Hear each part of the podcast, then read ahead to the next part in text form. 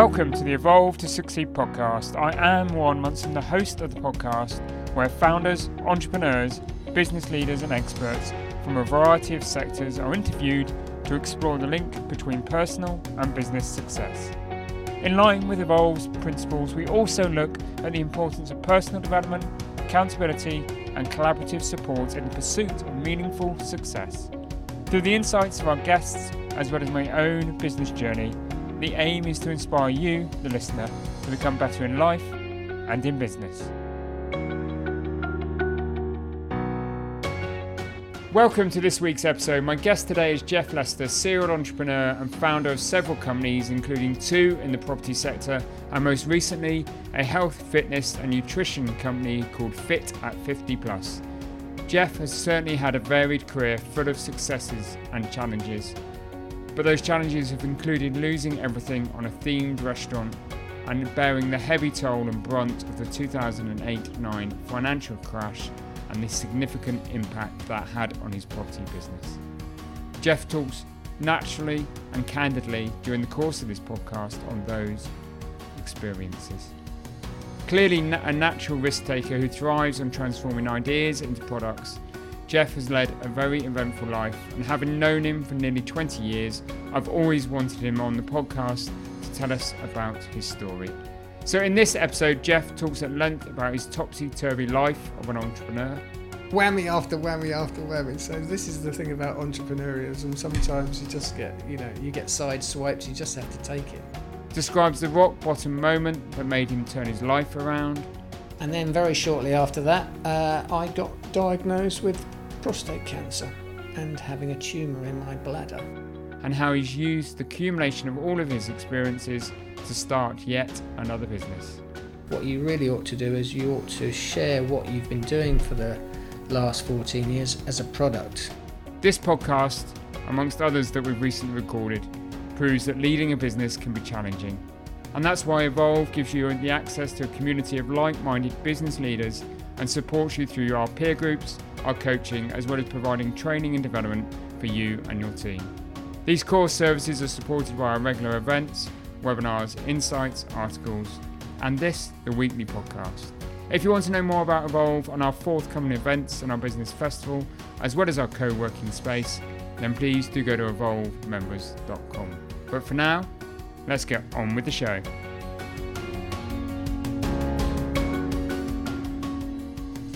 Jeff, welcome to the Evolve to Succeed podcast. Fantastic to be here. Absolutely fantastic. Thank you so much for inviting me. So, we probably should say from the off, I've probably known you nearly 20 years, Jeff. It's a long time. It is. I've seen you through some successes, some struggles, some failures, but never giving up. So, that's what I really want to touch on during the course of our conversation, Jeff.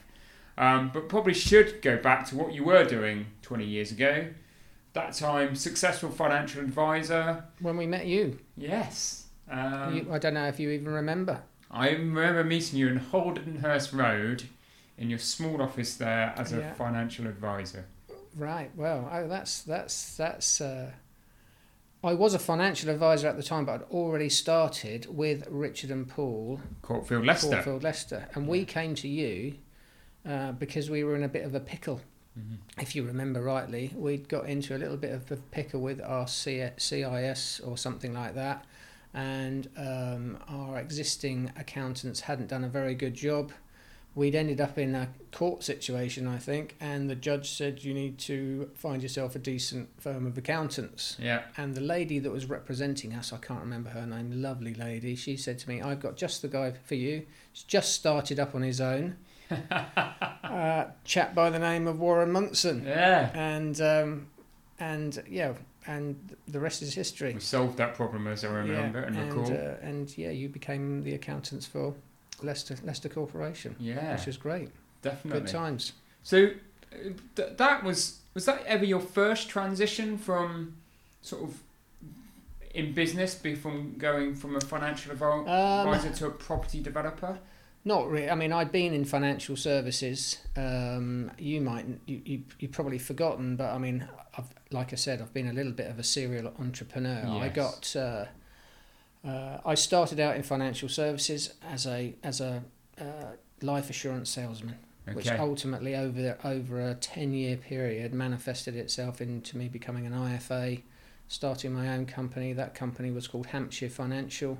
Uh, ended up migrating down to Southampton, and after about ten years, I got a bit bored, Right. um, and I just felt, you know, was this going to be my career for the rest of Is my that life? you for the rest of your life, done and, uh, dusted? you know, and I think that bit of an entrepreneur in me just didn't want that. Yeah. And um, and crazily enough, as a kid, I trained to be a chef okay. back at college, uh, which you probably don't know about. No. And I never wanted to be a chef because they're appallingly paid, and the uh, and unless you're a celebrity chef, of course, and um, and and the hours are crazy.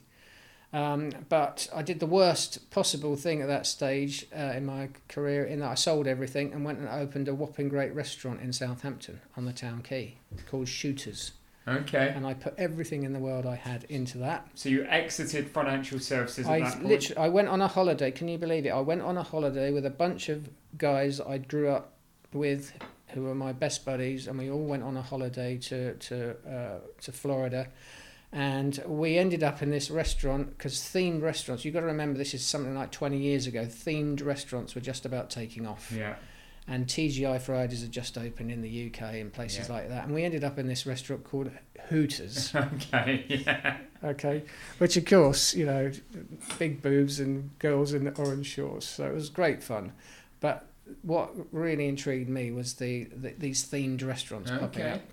And I thought, well, why don't we have a go at putting a themed restaurant together uh, in Southampton? Uh, because we felt there was a bit of a void there. So, uh, literally within the space of six months, you wouldn't believe it, I came home, sold my financial services business. Everybody thought I'd never do it, Yeah. and I I literally bought a, a shell on the town quay, a brand new development. It was an empty shell, and we built a, a themed restaurant in there Wow. and uh, and uh, I ran that uh, with these five guys for uh, over a year. It did exceptionally well, and then ABP, Associated British Ports, bless their cotton socks, sent us sent us a very polite letter.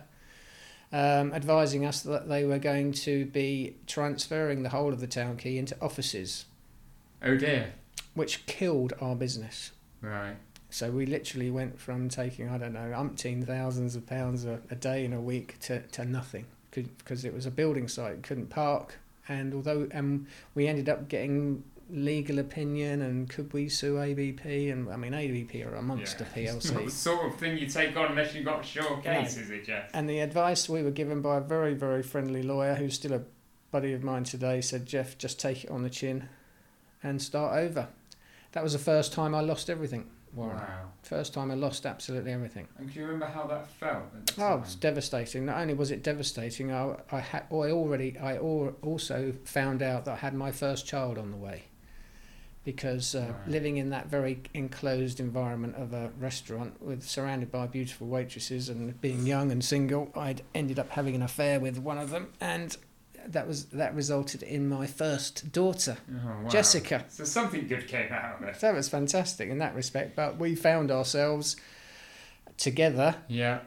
uh, myself, uh, my then girlfriend, and and Jess, my Yeah. my newborn daughter, broke, uh, living in a one bed flat in Right. in Portswood in whatever it was in Southampton, and uh, I went back to financial services Okay. Because that's what To you start- knew. That's how you knew you could make money. to I start all over again. I ended up going to get a job at uh, at Eagle Star. I remember Okay. um, because uh, I was not qualified then. All the F, uh, all the FSA rules had come into place while I was doing the restaurant business, so I found myself unqualified right. to do the job that I'd actually So it was- done for like fifteen years. So it was back to the floor. So I had to go back to back to the drawing board, back to school, Right. learnt the learnt the uh, learnt uh, got up, got up my got my qualifications, worked for Eagle Star for a year, and then started the the company then called Hampshire Financial Right. and uh, and that was that became a success in itself.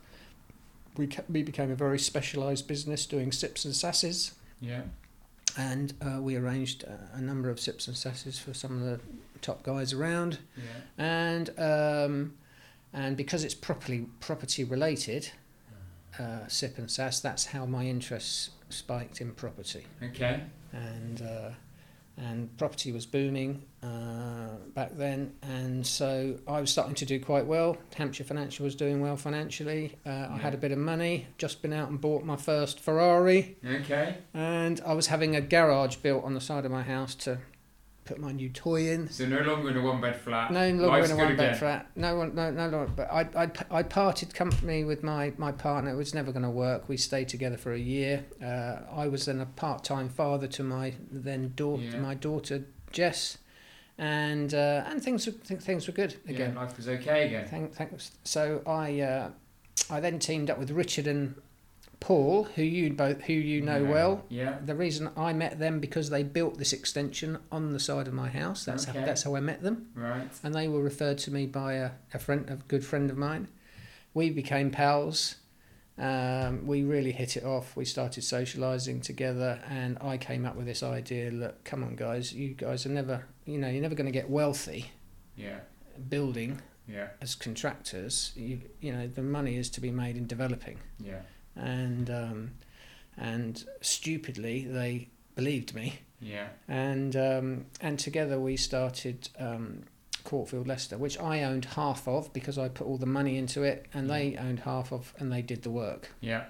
And we bought our first development down in Bournemouth, and um, the, the rest is history.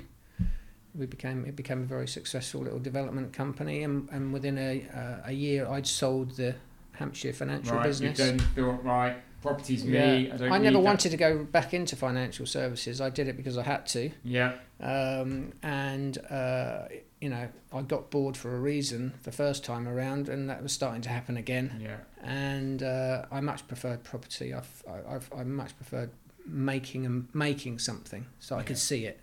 So there's not even part of you, even now, with the story that will flow through this, that thinks, why weren't you just content with that nice lifestyle, the financial services business, the nice house, the Ferrari? All of my friends uh, uh, me the same thing. I mean, the first time around when I when I when I quit my financial services business, I mean, I mean, I was a very young guy, uh, probably in my mid late twenties. I was already getting becoming financially secure. I had a Yeah. nice home, nice cars, a beautiful girlfriend.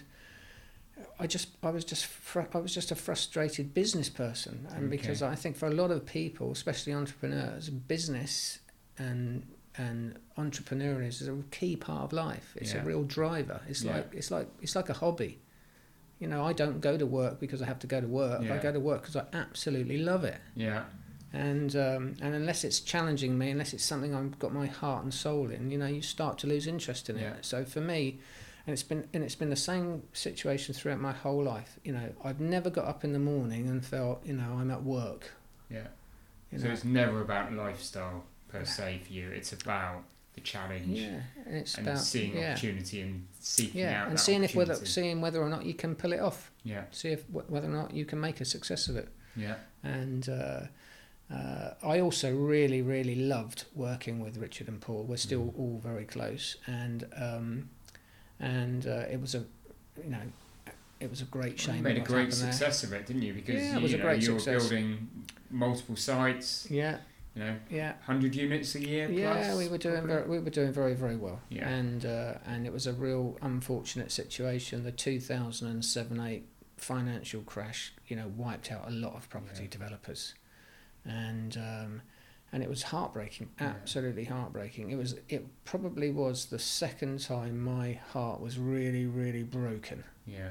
You know, the first time was when my father died very young, Yeah. and he was my best mate, and I and that was a real real that was my first encounter with the dark side yeah. of life, and. Uh, Of grief and of loss. grief yeah. and i felt that same similar grief at that Mm. point because we also had you know we probably had i don't know if you remember we probably had about we, we had quite a few staff because we did a lot of our own building work yeah, with our own what made you team different, wasn't it? You weren't Yeah. purely a developer. You built out your sites yeah, yourself. so we had probably about, about 15 or 20 people some of them have been with us you know since the get-go Mm. you know and it was heartbreaking to have to let them go you know but you know looking back now I, I suppose wasn't a problem because they were all great people and they were always going to find Income, work. they were always going to find a new way in life But still, yeah. But when, it's, it's an interesting thing, though, just to explore, isn't it, Jeff? Because when you are the owner, It's something I've tried to contemplate a lot recently, and I suppose it's because of the pandemic and everything. Yeah. There's a big sense of responsibility Huge.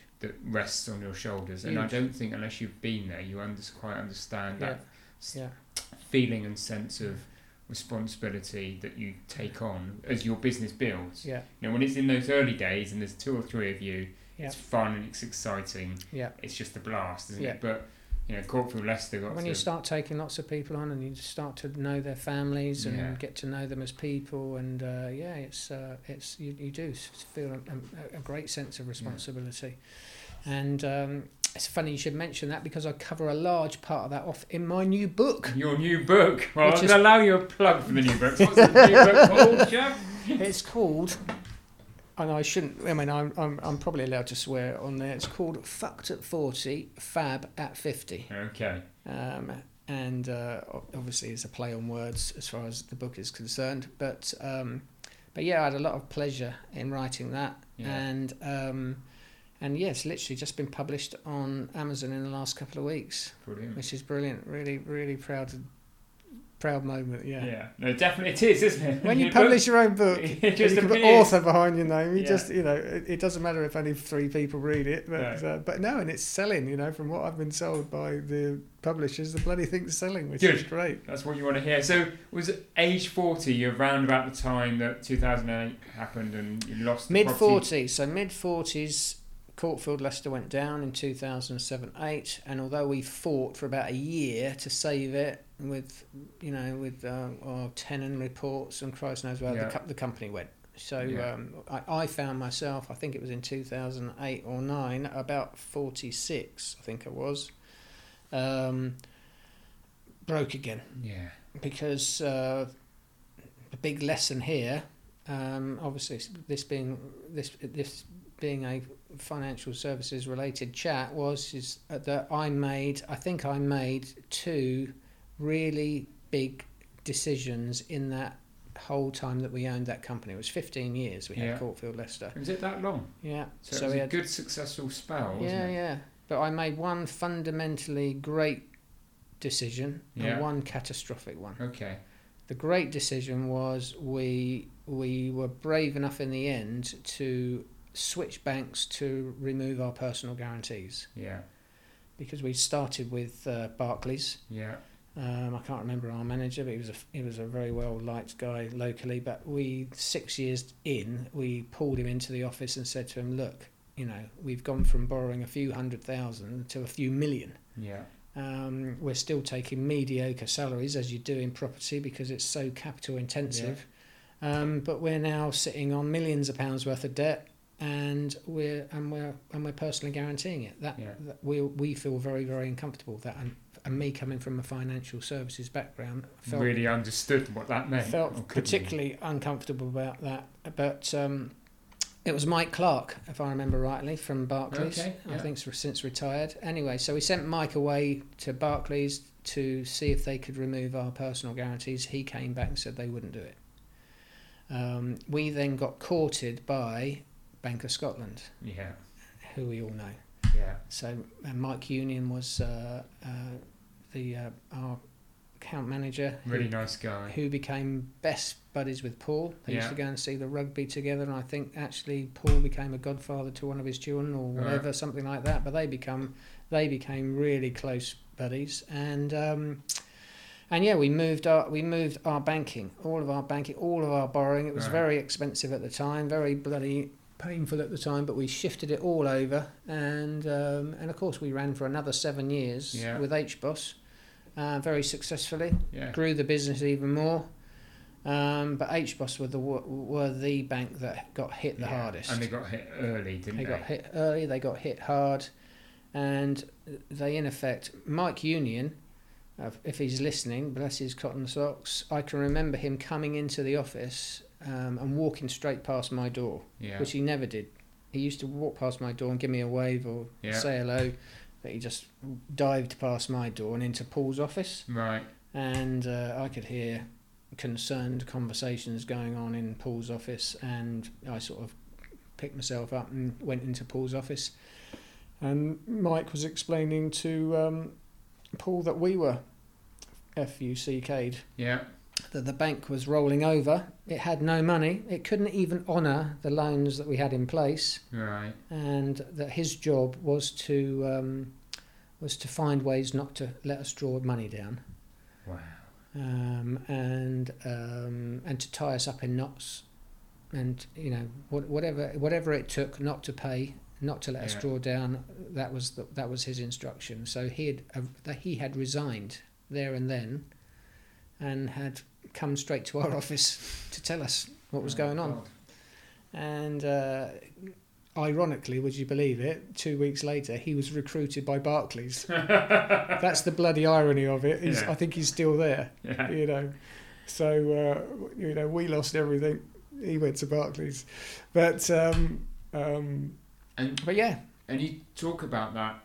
And you talk about the catastrophic decision. So the good one was to remove the PGs. Yeah. The catastrophic. catastrophic decision was we left all of the wealth in the business. right.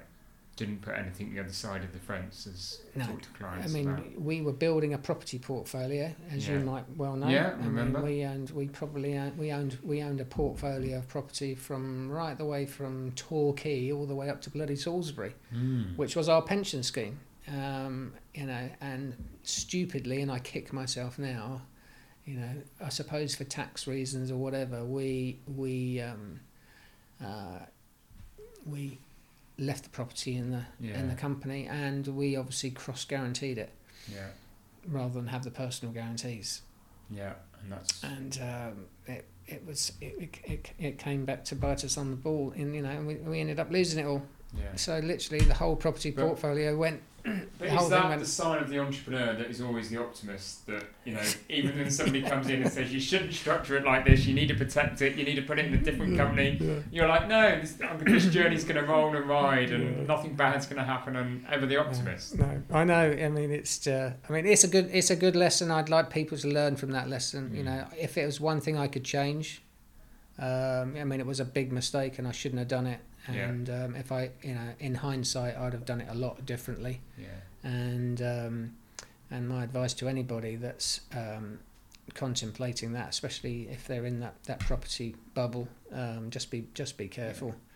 Um, because the banks are even more ruthless today than they ever have been. And how did it feel that year when you were fighting? You've talked about that you spent a year trying to fight and retain, and how did that make you? the the, the frustrating things of all the, of, of of the, frust- the the detail of the frustration. I mean, you you know write a, write a book book on it. I mean, you, probably remember back then that HBOS were forced into a merger with Lloyds Mm. by the Chancellor of the Exchequer, and we thought that Lloyds would step in and help us yeah. because we had a 50 page Tenon report. An independent Tenon report cost us thousands personally to have it put together to that that supported the continuation of the business. Said there's nothing wrong with the business, business is sound, you should be supporting it. Mm. Um, and both H. HBOS and Lloyds said they couldn't do it. Uh, and then we put a finance package together through MSP. Yes. Do you remember the old guy Yeah. that used to own Yeah, MSP? still going strong Right, now, yeah, I know, but Yeah, the guy, the, the, the founder, the Yeah. founder.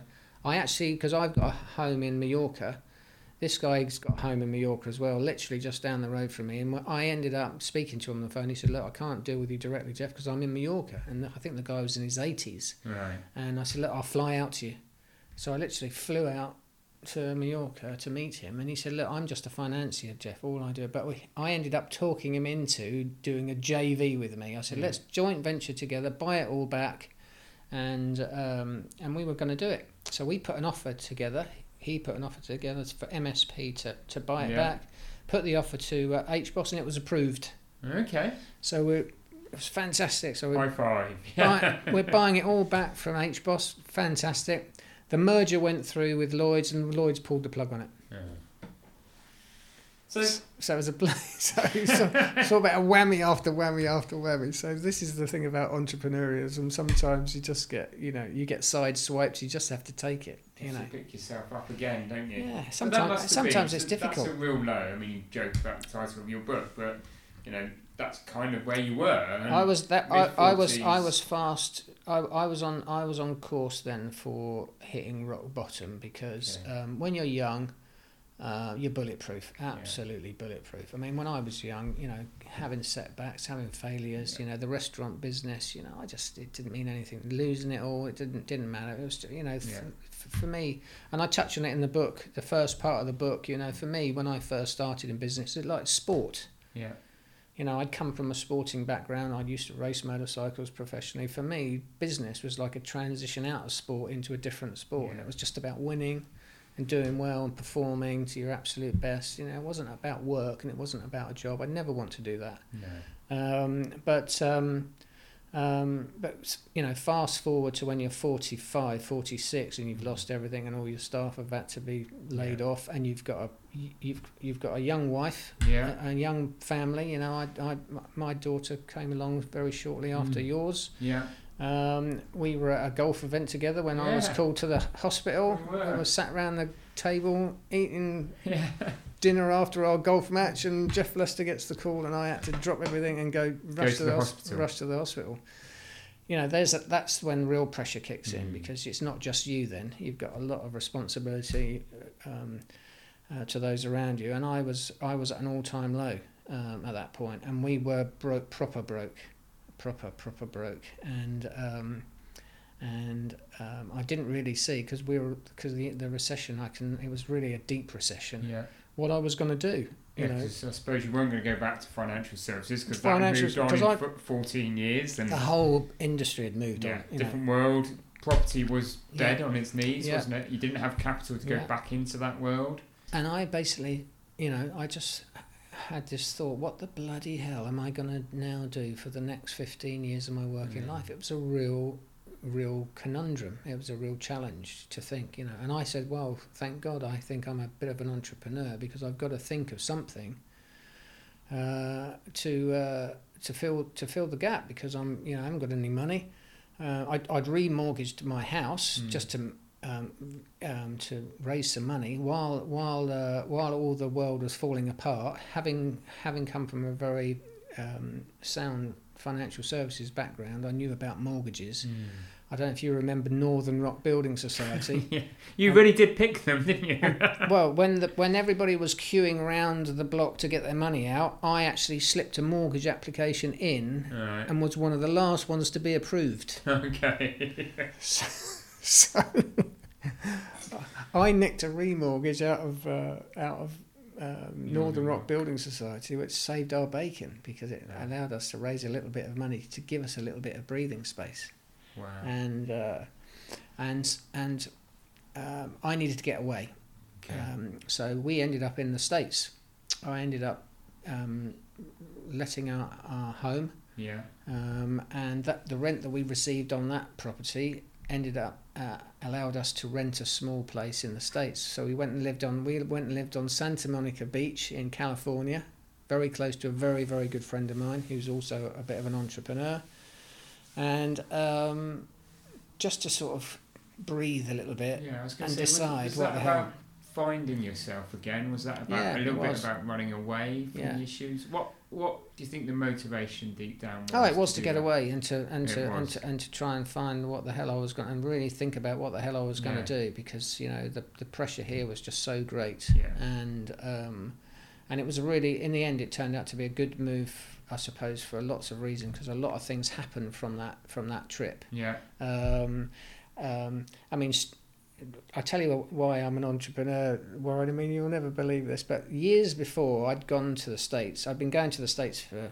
20, Yeah. 20 odd years and I'd been to the States the last the, the previous time I'd been to the States was about five years before um, I um, I met um, through this very good friend of mine that's out there who's a very very successful printing business I met this guy that owned one of the last remaining denim mills in the, in the US and if you can think about the, I mean, I could tell we could have a whole podcast on this. I can tell you, but it was basically, um, you know, the rise and fall of the denim industry in the USA. I Yeah. mean, the, at the at the peak of the denim industry, towns were built around these factories, Wow. like Levi's and Wrangler.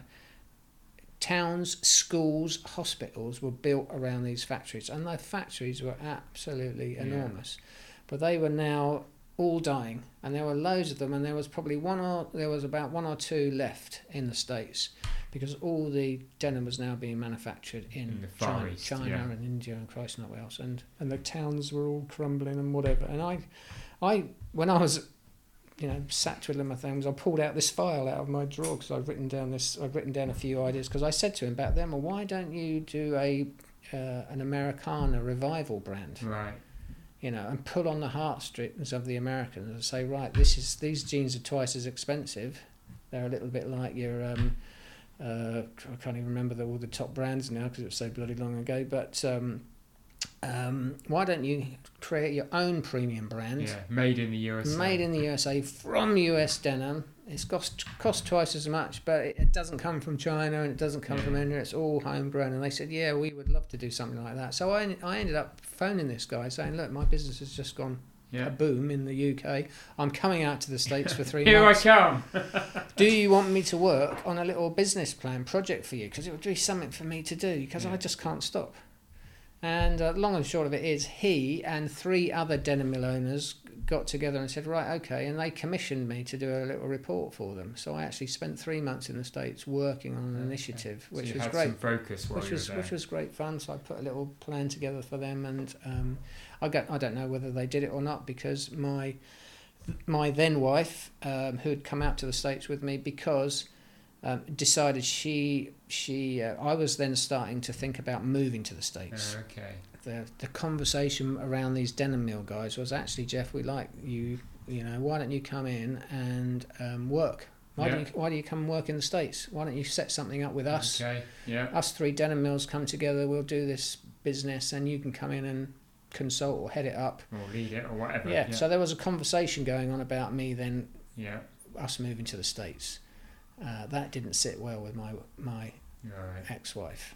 She um, she um, which was probably another good reason why we went Yeah. because she made it very very clear towards the end of the three months our three month stay 'cause we were on a three month visa that um, that um, she didn't want to live in the states she was very close to her family at Right. home and that uh, it was it wasn't an option Right. so we came home So you came home. Um, and then very shortly after that uh, I got diagnosed with prostate cancer and having a tumour in my bladder Right. which was quite large, and um, uh, uh, and then that's this is when you, I've, I've written the book around this rock bottom, Yeah. you know, fucked up forty, rock- rock because isn't it? you know, we all think about business as being the be Yeah. all and end all, but it's not, is it? But It's your it- health. yes, It's- absolutely, and it's and it's quite ironic because when you sit in front of a uh, oncologist um, who you've never met before, and they tell you you've got cancer, Mm. and you know, and you don't feel ill, you know, you you feel, you know, you feel completely normal. Um, everything that's really important gets crystallized in a nanosecond, Yeah. just like that. And it's certainly not money, and it's certainly not business, and it's it's your health. Yeah. It's your health, and it's your and it's your family, and It's it's, the the, ones you around love. you you care about. Yeah, that's so.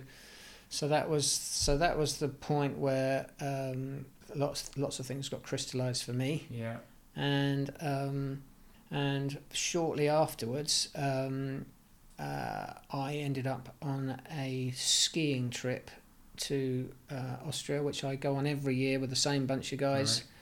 Two of the guys that I go on are, or I think one, no, one of the guys I go with is um, was one of the original investors in the restaurant business. Or One of those old time guys, you know. One of my so we, these are lifelong buddies. I've been skiing with them for twenty years. Yeah. We, we go to the same resort because- because Paul, one of the guys that, that uh, we go with, has got a little home out there, and um, and I decided that uh, I I, had had a referral for a clinic in in Switzerland, an alternative healthcare clinic in Switzerland. Okay.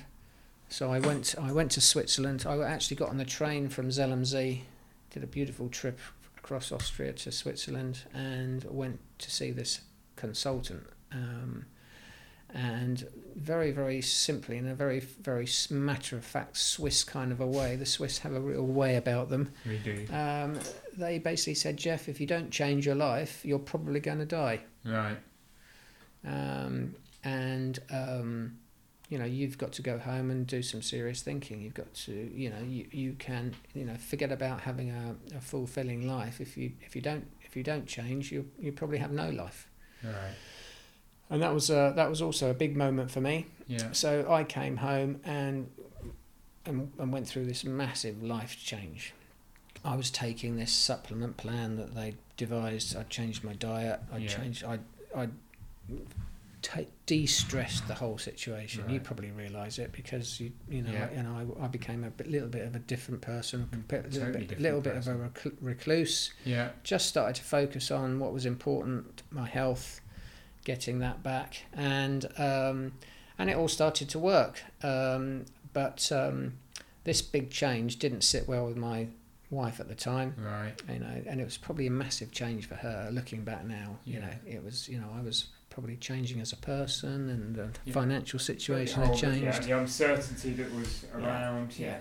And she uh, she uh, decided one day that well, it all came about because I went I wanted to go away on a sporting break, Yeah. which was a health activity break, um, which was all part of this plan I'd put together to switch off, stop worrying about work, start worrying about your health, um, and um, and uh, she advised me she wanted a divorce, Right. which again was a bit hard. Mm. You know, I didn't want a divorce at the time, um, and uh, and so I felt like within the space of a year, um, business, uh, health, cancer, divorce. You know, I was at rock bottom. That is rock bottom. I was going to ask you how you define rock bottom, but I think you've just There it done was. it there, Jeff. There it was. So, where does your resilience come from?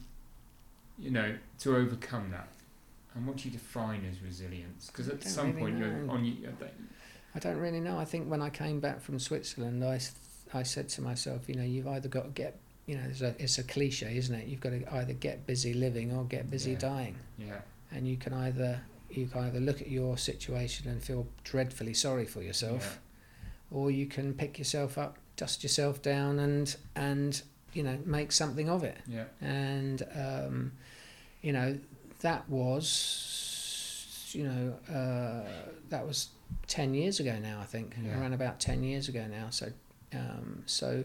I think what happened with the divorce situation, it made me even more determined to focus on my health it okay, actually gave me that you know one of the things that they said to me out in in in Switzerland is that you've got to make significant life change. Okay, and human beings don't really like change that much. No, and I suppose in one respect my wife carried out one of the biggest changes for me. She made the decision for me. Yeah, uh, and although at the time it felt to me like another heartbreak, looking back now, it was a, r- one of the best decisions sh- she made mm. for me yeah, um, because our marriage obviously wasn't working. It, it, it Mm. obviously wasn't right. Um, you know, I became a um, a sort of a joint. My I, our daughter uh, lived half lives half of her life with her mum and half of her life with me. So Yeah. we share we share custody of her, which is which has worked.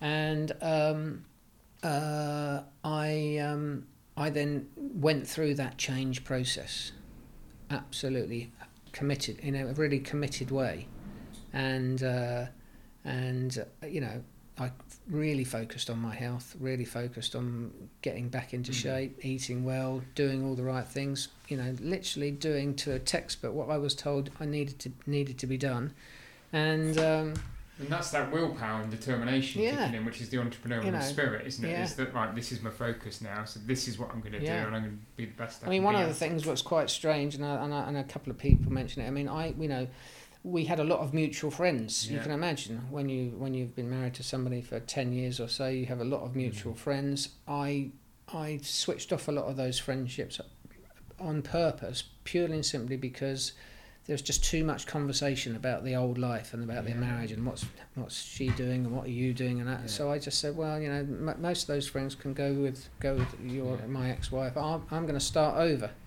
and it was for me. It was like a do-over. right. It was like starting from bloody scratch. Uh, you know, my, I had my daughter, which was great. I had a handful of friends that were my- really my buddies, and um, and I got involved. I got involved in a sport which I absolutely fell in love with, Okay. um, which is beach volleyball. Would you believe? Because I live on the beach, Yeah. you know, and it's crazy because I'm 50. I was 50 years old at the time. Never hit a beach volleyball in my life, and uh, although I'd played loads of tennis, and um, and all, and a stupid little thing like that became a life changer for me because it opened a whole new community of friends. Yeah. Um, ultimately, it ended up with me meeting my partner now, who is crazy. You know, I'm she's half my age, Yeah. absolutely beautiful inside and out. And um, six years on, as you know, we've just given birth to my son, Yeah. and I've always wanted a son. You know, Okay. I'm 59 years old. I've got two beautiful daughters, but I've always wanted a son. Would you believe, at rock bottom stage, Yeah. when you've got cancer, your business has just gone tits up, your wife's just left you, you know, you've got, you know, you're in the, you're in absolute rock bottom. That six years down the line, you'd meet the woman of your dreams. Yeah. and know, we get on like an absolute house on fire. She now runs the lemon squeezy car business, and um, and we've got a great set of friends, and life's fantastic again. Brilliant. I'm in great health. That's what we want to hear. That's just. You just got to go. For, you just you just don't know. You just unless you unless you change, unless you chase it. And has it changed your view to being entrepreneurial? Because you've you've talked about you started in the, in the period since you've started Lemon Squeezy Cars, Motorhound, part of Artisan Property Partners, Denti Care. There's there's lots of smaller ventures Yeah, that you're nurturing and yeah. you know bringing Some of them, some of them, some of them um, have uh, haven't got off the ground. I mean, Yeah. we we uh, we came up with this dentist care um, business, um, which I thought could be a, a great success, and in fact, it was so close to being a great success. But the, the pandemic killed it because Right. you can you um, we literally were bringing it to market at the point of the pandemic starting, when all the dentist all the dentists closed. yeah, that's not gonna. It's gonna have an effect, isn't it? you know so you couldn't get worse timing you know sometimes for entrepreneurs you know timing is absolutely Yeah. key you either hit it when the time's absolutely right You can have or, the best ideas, can't you? You can be as determined as you like. or but- you can get squashed yeah. you can have the best idea and you bring it to market and the tsunami happens it's just you just you just can't odds it but you just don't but you don't you can't say right that's it i'm never going to do that again i'm never going to try that again because what the pandemic then did it just gave me the opportunity with, with with entrepreneurs people say to you where do you come up with all these ideas you know for denim jeans or, or fit at 50 plus or dentist care or lemon squeezy cars or whatever because lemon squeezy cars are a completely different Yeah. business from the mainstream it's a it's a it's a car club business that leases low cost cars to to people that haven't got fantastic credit Mm. that just want to drive a really decent car at a low cost Yeah. without having to get themselves involved in a really expensive lease and a lot of people can't even get a lease No, or finance if they've got if they haven't got it. the credit Yeah. rating to do it. So we've carved out a really, really nice little business there, which is which is which is growing great. So where does the ideas come from then? This is just it. If you're if you're a real entrepreneur, Yeah. you you literally they don't they don't not stop coming. They just come and they, they drive you mad Yeah. Because you've been driving down the road and you see something, you think, bloody hell, you know, you should, you know, you see You could something. do that differently. You could do that differently, you could do- It yeah. just it just happens. It's just it's just it's just there. And uh, and I just woke up one morning when the pandemic started and all this talk then of health, you know, and and obviously older people were being Yeah. affected by this by the pandemic. Yeah. And uh, and crazy enough, I'd just come back from my skiing trip of that year Yeah. in March when we were getting off the plane.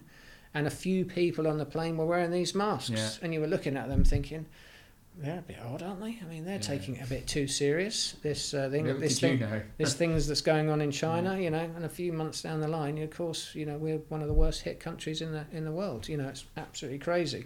But it gave me the opportunity to um, just to think, well, I've been on this amazing health trip Yeah. for 14 years.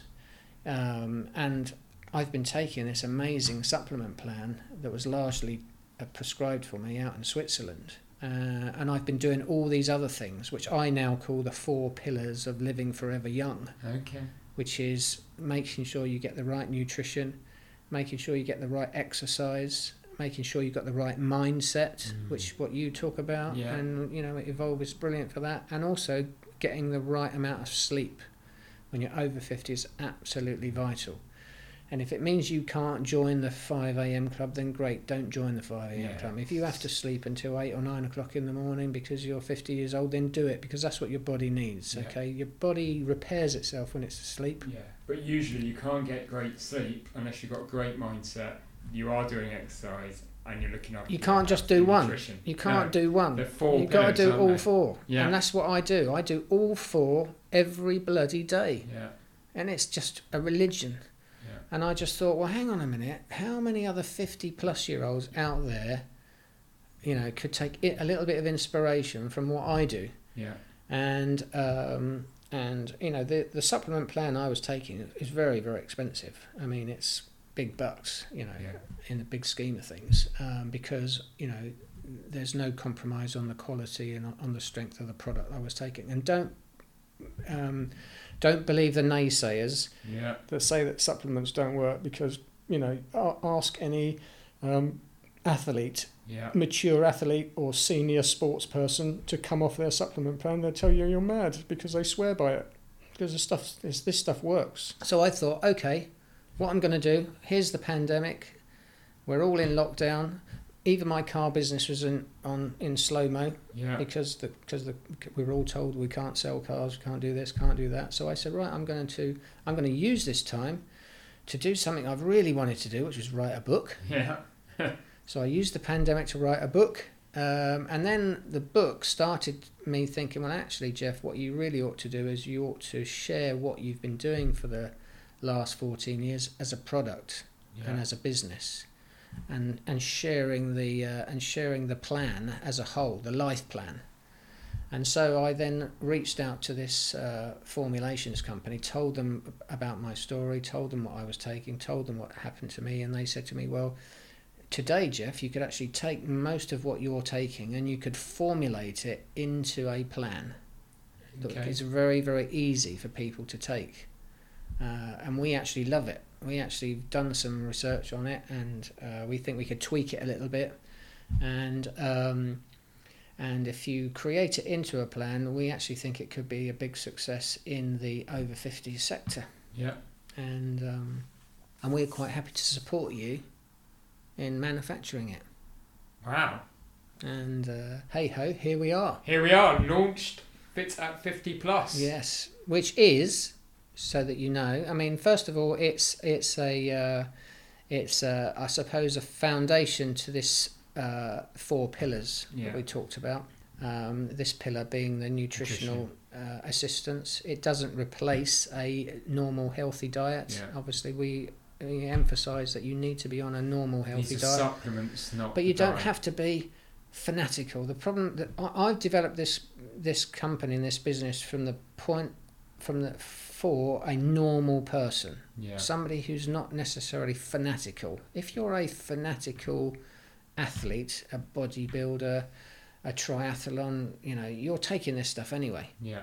You know, they're not my market. My market is me. It's the man in the street. He's the man in And the street. He's running street. his running his busy business. You know, Yeah. he's trying to do a bit of exercise here. He's trying to do a little bit of this here. He's trying to do a little bit there. My, my this is all about Mister Normal, and Mrs Normal because there's two plans. There's one for a lady and there's one for a gentleman, and um, they're both slightly different um, because both uh, sexes have got different Yeah, needs. There's needs. menopausal needs with the ladies and um, and uh, energy and virility issues with the guys Yeah.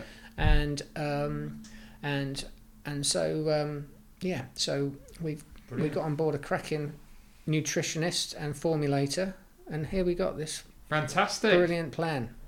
And on this journey, then, has your view of business and being an entrepreneur changed in the last ten years? No, not at all. I don't think so. It's become a little bit harder in some respects because um, I think from the last recession, the um, the the art of borrowing money has become The art of harder. leverage has become harder. hasn't Yeah. it? Yeah. and um, and you know your your poor average entrepreneur has to put his soul on the line, Absolutely, he has to put his house on the line. Yeah. You know, I mean, it's just, you know, the banks. If if and this is why entrepreneurs should be admired when they uh, when when they achieve their success. Yeah. You don't you don't see the blood, sweat, tears, and risk that they take uh, to get where they've got. So uh, yeah, when they when they do, when they do when when the small amount that hit the big time, Yeah. you know, they they they deserve all the kudos they yeah, get. Yeah, they need the plaudits, don't they? They do, and they inspire us. You know, absolutely. the the Cas Patons. You know, the, you know, they they inspire guys like me to continue to keep striving. Yeah. yeah. Um, and uh, you know, And have, have you found it's that early part, that invention of the business that really kind of turns you on? yes, it is because like this the the part I'm doing right now is the hardest hardest part. Yeah. Purely because there's so many skill sets that you need Hmm.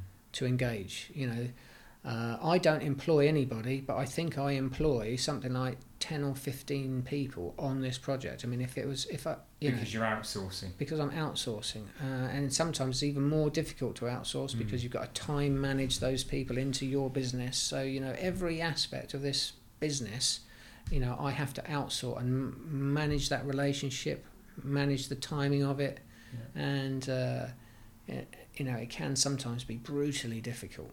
Yeah. And what are your dreams and aspirations for Fit at 50 plus then, Jeff?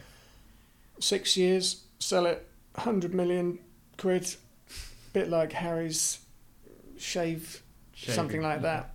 That'd be great. Right. Well, there's the dream. Don't there's the aspiration, listeners. Watch and this uh, space. yeah, and then tr- tr- uh, um, uh, one of the big things that my partner and I uh, are into, we follow a, a young couple called um, uh, on YouTube called La Vagabonde. Okay. So if you're into sailing, uh, which we're not into yet, um, we follow this young couple called La Vagabonde. They've been sailing around the world now for seven years. I mean, they started off in a tiny little boat, just doing their own little thing, and they've grown this massive YouTube channel. Now and have now bought this multi-million pound catamaran, all off the back of YouTube. It's absolutely, and they literally, their lives are spent sailing around the world, and um, and that's what Olga and I want to do. Olga and I want to get a catamaran, and That's your inspiration. and we're gone. yeah, you're gone. We're Bye, gone. Jeff. We're gone. The next podcast we will have will be In a the remote Bahamas, one in the. Bahamas, Warren. Yeah, six years' time. Listeners, hang on in there. Um, so, I suppose we always end up with the podcast asking the question about success and your definition of success. But Yeah. first off, I want to ask is your definition of success today different to what it was in the heydays of Courtfield Leicester? Uh, I don't think so, um, because you know I, I Even with those lessons learned? I, I suppose with the lessons learnt, um, I would do things differently, Yeah. but the primary drivers are the same. Okay. You know, am I am I risking it all now, Warren? Yes, I am. You know, It's just in you. it's just Innate you know, there's you. no other way. No. So, No. what is, so let's end the podcast with the final question. Jeff, what is your definition of success? Definition of success. I suppose it's controlling your own destiny. For me, it's you know controlling my own destiny. You know the you know being here doing this podcast with you is great. You know that's that's the that's the epitome of you know of I suppose some level of success because you're you know you're recognised by your peers as being an individual Yeah. doing your own thing, chasing your own dream Yeah. and uh, and Bournemouth's a fantastic place because obviously we, it's a it's a relatively small business community and it's great to watch those people that are that are doing well and uh, you know achieving their objectives and their goals and it's and it's great to see young people coming up and, and Yeah. achieving great success you know so yeah you know uh, for me for me it's just you know the moment I stop enjoying it is the moment I'll I'll stop Yeah. I'll go and get a job Okay, Joe, I can never Tes- see that happening, Jeff Lester. So, it's been great to have you on the podcast. I've wanted you as a guest on the podcast because of your ability and your honesty, and you've just told your story so candidly today, Jeff. Yeah. So, thank you for being a great guest on the Evolve to Succeed podcast. mate thank you very much for having me it's been a pleasure I love Jeff's passion for being an entrepreneur and envy his willingness to really throw everything into whatever business idea inspires him next. However, as we've heard, it's that very same single minded approach that, at one point, caused Jeff's life to unravel a bit, both personally and from a health perspective. A scenario we, as business owners and leaders, can probably all attest to to some degree or other. In the second part of the conversation, we heard how Jeff recognised that great changes needed to be made in his life, and he implemented those changes with typical energy, focus, and determination. With his seemingly innate ability to constantly turn challenge into opportunity, Jeff is a great example of what resilience and a willingness to acknowledge and learn from mistakes can do. I really hope you've enjoyed this episode. Please do go to evolvemembers.com, find out more about the services that we offer. Please do subscribe and rate this podcast, and I look forward to you listening to a further episode next week.